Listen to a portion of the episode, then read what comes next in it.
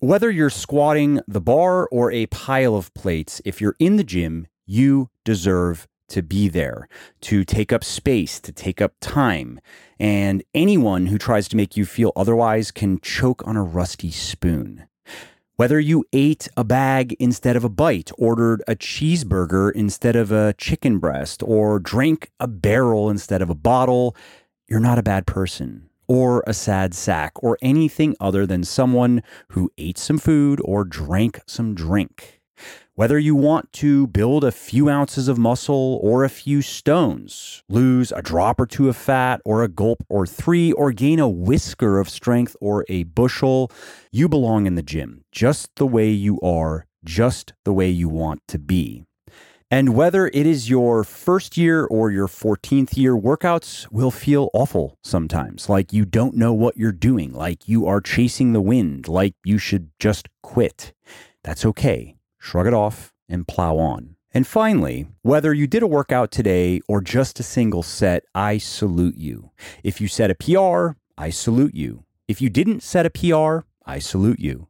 If you didn't train today, but you trained yesterday or will train tomorrow, I salute you because many people just talk. You are trying. So, salute.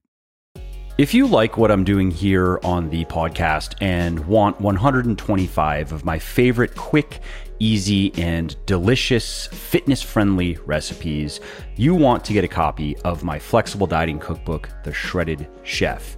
Because here's the deal you don't need to follow a bland, boring bodybuilder diet to get into the best shape of your life. You can eat delicious home cooked meals you love without living in the kitchen, struggling with hard to prepare recipes, or overspending on expensive ingredients.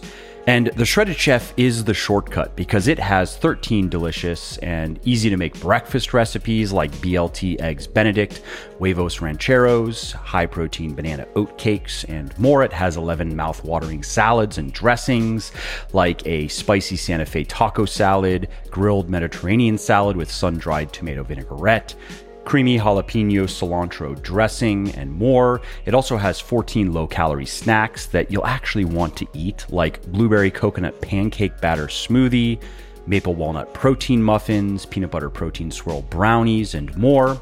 There are also 16 succulent beef and pork recipes for savory lunches and dinners like beef stroganoff, one of my personal favorites, beef lo mein, parmesan crusted pork chops, and more. And then there are 18 tasty poultry dishes that you will love again and again, like curry chicken, Mexican meatloaf, which is killer, pollo fajitas, and more.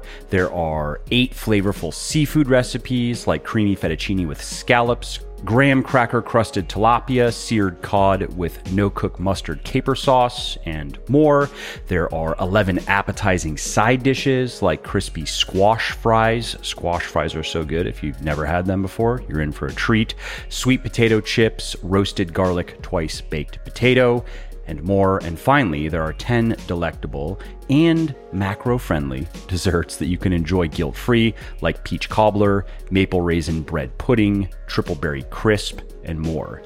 I also give for all of those recipes cook time, prep time, servings, calories, protein, carbs, and fat, which makes meal planning a breeze. And I even went further and put all of that information into a spreadsheet, which makes it even easier to build out your meal plan. And you can get that as a free download when you get the book, part of the free bonus material. And so, all of that is why The Shredded Chef has sold well over 300,000 copies, has received over 3,300 four and five star reviews on Amazon, and has helped, that I know of, thousands of people build their best body ever. And you can find it on all major online retailers, wherever you like to buy books Amazon, iTunes, Kobo, Google Play, BN.com, even Audible. There is an audiobook. And yes, some people do buy cookbooks as audiobooks. Who knew? And you can also find The Shredded Chef in select Barnes & Noble stores. Well, I hope you liked this episode. I hope you found it helpful. And if you did, subscribe to the show because it makes sure that you don't miss new episodes. And it also helps me because it increases the rankings of the show a little bit, which of course then makes it a little bit more easily found by other people who may like it just as much as you. And if you didn't like something about this episode or about the show in general, or if you have uh, ideas or suggestions or just feedback to share, shoot me an email, mike at muscleforlife.com, muscle, F O R life.com, and let me know what I could do better or just uh, what your thoughts are about maybe what you'd like to see me do in the future. I read everything myself. I'm always looking for new ideas and constructive feedback. So thanks again for listening to this episode, and I hope to hear from you soon.